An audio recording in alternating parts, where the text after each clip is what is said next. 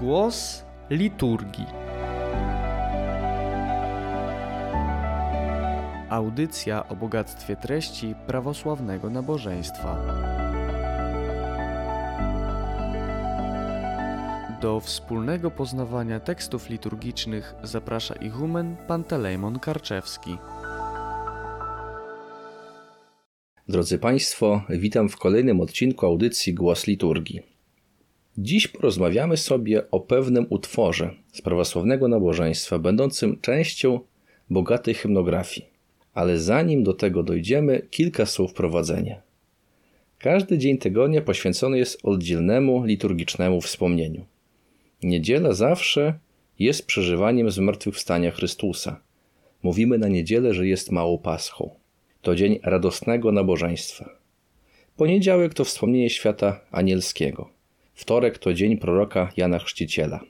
Środa i piątek to dni wspomnienia męki pańskiej krzyża, stąd też są to dni postne.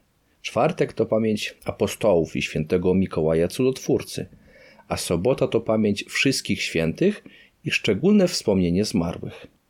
Teksty nabożeństw na poszczególne dni tygodnia, zwłaszcza na nabożeństwa wieczernie i juczni, znajdują się w księdze liturgicznej o nazwie po słowiańsku oktoich – oktoechos. Ta nazwa oznacza dosłownie osiem tonów. Dlaczego? Otóż mamy osiem tradycyjnych linii melodycznych. Hymny według danej linii rozbrzmiewają przez tydzień.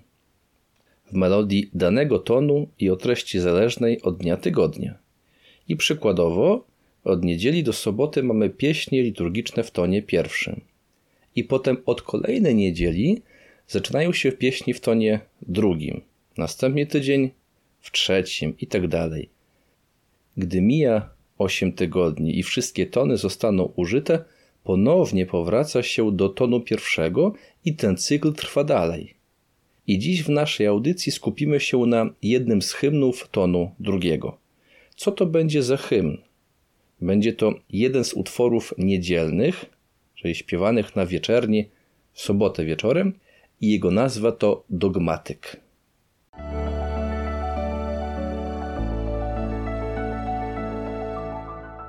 Głos liturgii. Czym jest dogmatyk? To też oddzielne zagadnienie. Dogmatyki to hymny wychwalające wcielenie Syna Bożego, mówiące i o Chrystusie, i o Matce Bożej, śpiewane uroczyście na wieczerni podczas wejścia z kadzidłem. Nazwa dogmatyk pochodzi oczywiście od słowa dogmat, a dogmat to prawda objawiona przez Boga. Dogmaty, drodzy Państwo, to podstawy naszej wiary, podstawy teologii.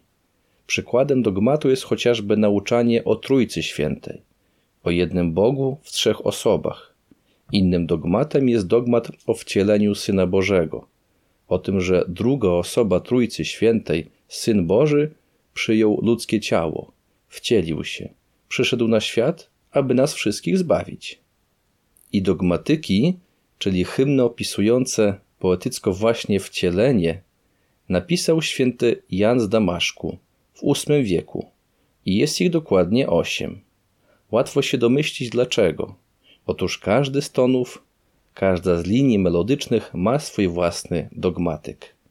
I dziś omówimy dogmatyk drugi – który rozpoczyna się słowami Przeminął cień prawa, przejdzie sień zakonna ja.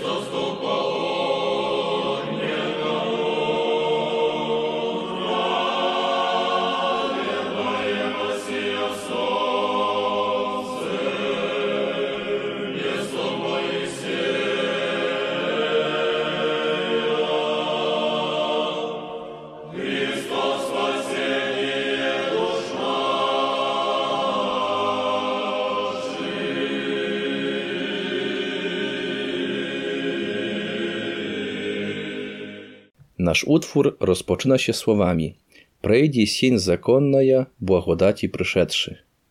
Czyli przeminął cień prawa, gdy nadeszła łaska. Czyli autor wyraźnie rozróżnia. Stawia w pewnej kontrze prawo i łaskę. Oddziela Stary i Nowy Testament. Stary Testament skupiał się na prawie, na tym, jak należy postępować, a jak nie. A Nowy Testament koncentruje się bardziej na łasce i na miłości. Chrystus w swoim nauczaniu mówił najwięcej właśnie o miłości, o miłosierdziu, że jest ono ważniejsze niż prawo. A zatem wraz z przyjściem Chrystusa króluje już nie prawo mojżeszowe, ale łaska i miłość. O prawie pisał apostoł Paweł w liście do Hebrajczyków. Prawo bowiem, posiadając tylko cień przyszłych dóbr, a nie sam obraz rzeczy przez te same ofiary, corocznie ciągle składane, nie może nigdy udoskonalić tych, którzy się zbliżają. Dalej w jego liście czytamy o tym, że przyjście Chrystusa zmieniło wszystko. Na mocy tej woli uświęceni jesteśmy przez ofiarę ciała Jezusa Chrystusa raz na zawsze. Mamy więc, bracia, pewność, iż wejdziemy do miejsca świętego przez krew Jezusa. On nam zapoczątkował drogę nową i żywą. Przez zasłonę, to jest przez ciało swoje. Mając zaś kapłana wielkiego, który jest nad domem Bożym, przystąpmy z sercem prawym, z wiarą pełną, oczyszczeni na duszy od wszelkiego zła świadomego i obmyci na ciele wodą czystą. Trzymajmy się niewzruszenie nadziei, którą wyznajemy, bo godny jest zaufania ten, który dał obietnicę. I ten cień prawa, prawo, czy też generalnie Stary Testament, stara dawna rzeczywistość skończyła się, gdy przyszła łaska. A łaska przyszła wraz z narodzeniem Chrystusa, bo łaska to działanie Boga, działanie z miłości. A zatem słowa, że przeminęło prawo, gdy nadeszła łaska, można zinterpretować po prostu jako koniec Starego Testamentu i początek Nowego. Posłuchajmy tego utworu drugiego dogmatyku po raz kolejny, tym razem w oryginale greckim w wykonaniu chóru mnichów z monasteru Dochiaru na Świętej Górze Atos.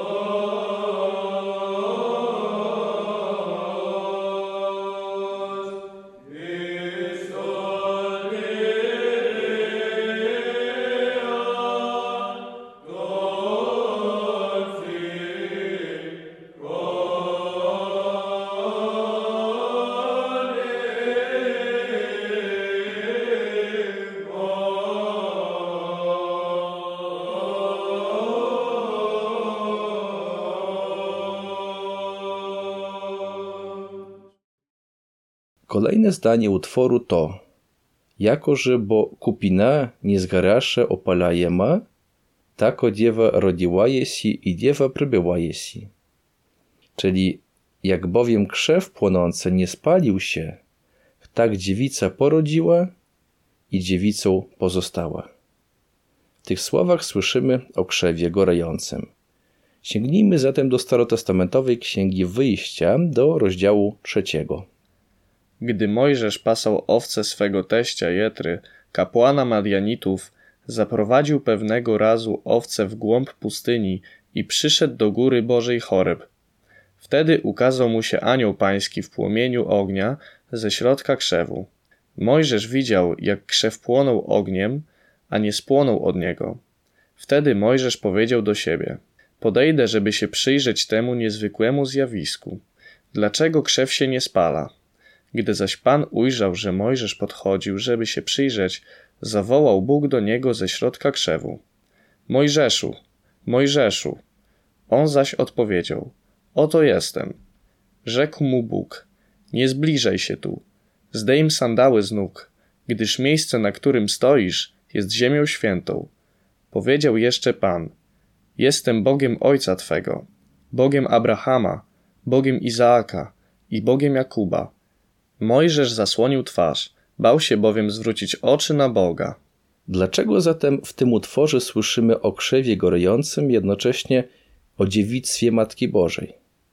Dlatego, że święci ojcowie upatrywali od wieków w krzewie gorejącym preobrazu Bogu Rodzicy, czyli pewnej zapowiedzi, bo krzew gorejący płonął, ale się nie spalał. I podobnie Bogu Rodzica – urodziła Jezusa Chrystusa i przez cały czas pozostała dziewicą. Była dziewicą przed narodzinami, podczas narodzin i po narodzinach. Ponadto Matka Boża przyjęła do swojego łona samego Boga. Ogień, który mógłby ją spalić, ale nie spalił. I podobną myśl wyraża kanon Bożego Narodzenia. W jego ósmej pieśni słyszymy –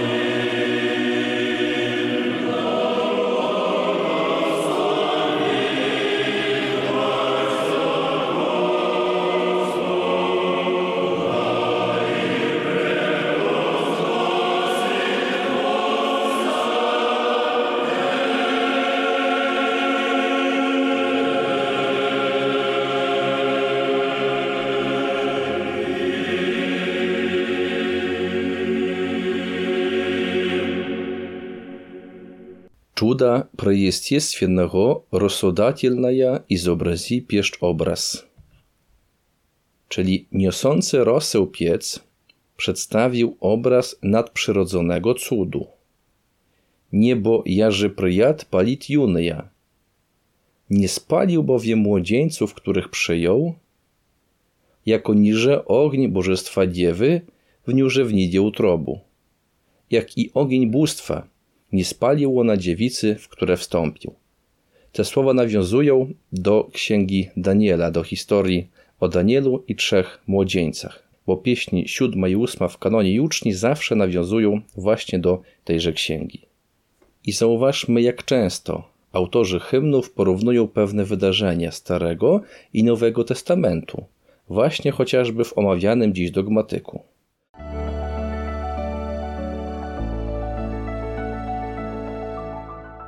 Głos liturgii.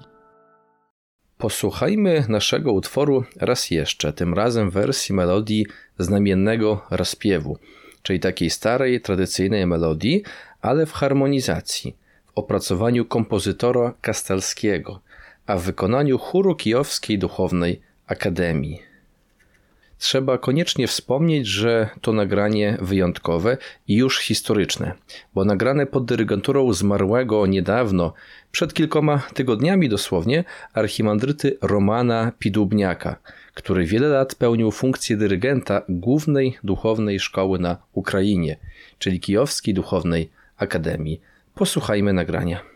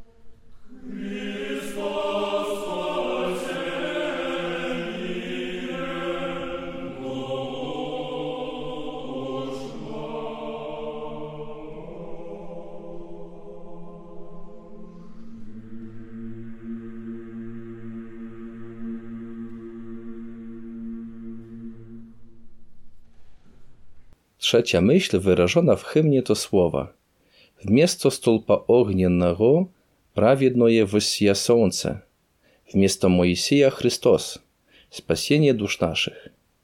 A więc zamiast ognistego słupa zajaśniało słońce sprawiedliwości. W miejsce Mojżesza Chrystus, zbawienie dusz naszych. Teraz święty Jan zestawia ognisty słup z Księgi Wyjścia, który prowadził Izraelitów po wyjściu z Egiptu z Chrystusem, Słońcem Sprawiedliwości, który prowadzi nas wszystkich do zbawienia. W Księdze Wyjścia czytamy: A Pan szedł przed nimi podczas dnia jako słup obłoku, by ich prowadzić drogą, podczas nocy zaś jako słup ognia, aby im świecić, żeby mogli iść we dnie i w nocy. To o słupie ognia, a o Słońcu Sprawiedliwości czytamy w proroctwach Malachiasza księdze zamykającej Stary Testament. A dla was, czczących moje imię, wzejdzie słońce sprawiedliwości i uzdrowienie w jego skrzydłach. Termin Słońce Sprawiedliwości został także użyty w troparionie święta Narodzenia Chrystusa. I na końcu dogmatyku mamy słowa w miejsce czy też zamiast Mojżesza Chrystus, zbawienie dusz naszych. Ponowne zestawienie Starego i Nowego Testamentu, Księgi Wyjścia i Ewangelii. Jezus Chrystus jest więc przedstawiony jako nowy Mojżesz. Oczywiście nie porównujemy Boga z człowiekiem, Mojżeszem. Chodzi tu o pewną paralelę i o taką funkcję przywódczą. Mojżesz był wybawicielem ludu izraelskiego, a Chrystus jest zbawicielem całego świata. Posłuchajmy na koniec naszego utworu, tym razem w języku polskim, w wykonaniu katedralnego chóru parafii wojskowej Prawosławnego Ordynariatu Wojska Polskiego w Warszawie pod dyrekcją Piotra Dondeli. Posłuchajmy.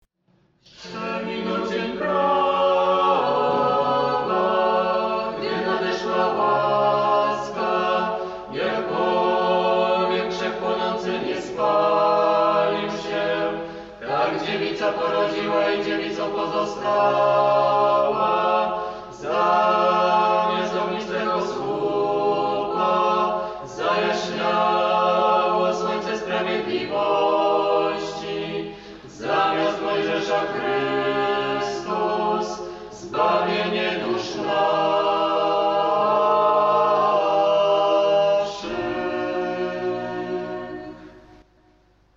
Na tym zakończymy nasze dzisiejsze spotkanie z bogactwem prawosławnego nabożeństwa. Ja tylko dodam, że drugi ton przypada w najbliższą niedzielę 25 czerwca, a więc w sobotni wieczór we wszystkich cerkwiach na wieczerni śpiewany będzie właśnie dogmatyk drugiego tonu. Przeminął cień prawa. Dziękuję serdecznie wszystkim za uwagę.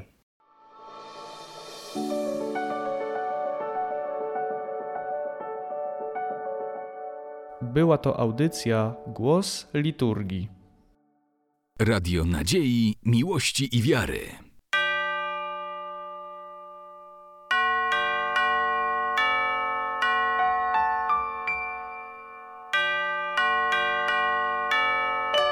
Radio Ortodoksja.